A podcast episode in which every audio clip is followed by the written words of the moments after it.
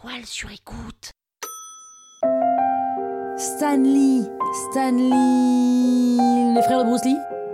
Vous écoutez Krusty Celebrity, le podcast qui parle de, bah, enfin, de célébrité quoi.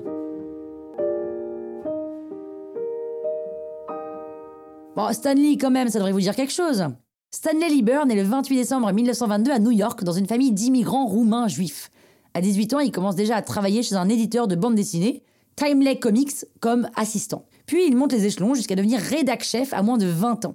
Il utilise dès ses premières publications son pseudo, Stanley, parce qu'il réserve son vrai nom pour le grand roman qu'il n'a jamais écrit. C'est lui qui le dit. Hein. Dans les années 60, les super-héros deviennent en vogue, notamment grâce à DC Comics, qui est l'éditeur concurrent, et le patron de Timely Comics, maintenant devenu Marvel, veut s'aligner et demande à Stanley de lui pondre de nouvelles histoires. Avec un autre auteur, Jack Kirby, il crée Les 4 Fantastiques, une BD qui change totalement de ce qu'on avait l'habitude de voir à l'époque, aussi bien dans la narration que dans les personnages. Et à la différence de DC Comics, qui a des Batman et des Superman parfaits sur tous les points, les super-héros de Marvel sont faillibles, ils ont des doutes, des angoisses. Alors c'est pas un succès tout de suite, mais ça prend progressivement jusqu'à faire de Marvel le leader du marché. Les deux auteurs enchaînent avec Hulk, qui d'ailleurs était censé être gris, mais il est devenu vert au final à cause d'un bug d'imprimante, drôle anecdote. Thor, X-Men, les Avengers, et avec de nouveaux dessinateurs, il va écrire d'autres grands succès comme Spider-Man, Iron Man, Doctor Strange et Daredevil.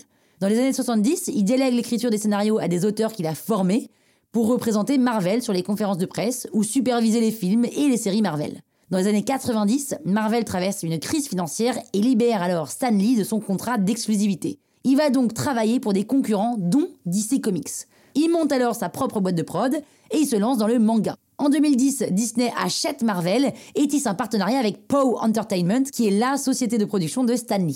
En 2017, sa femme avec qui il était marié depuis 70 ans meurt, ce qui l'affecte énormément, on peut comprendre.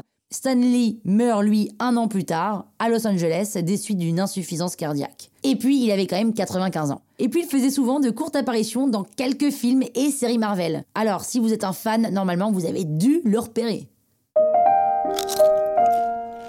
Hein? La toile sur écoute.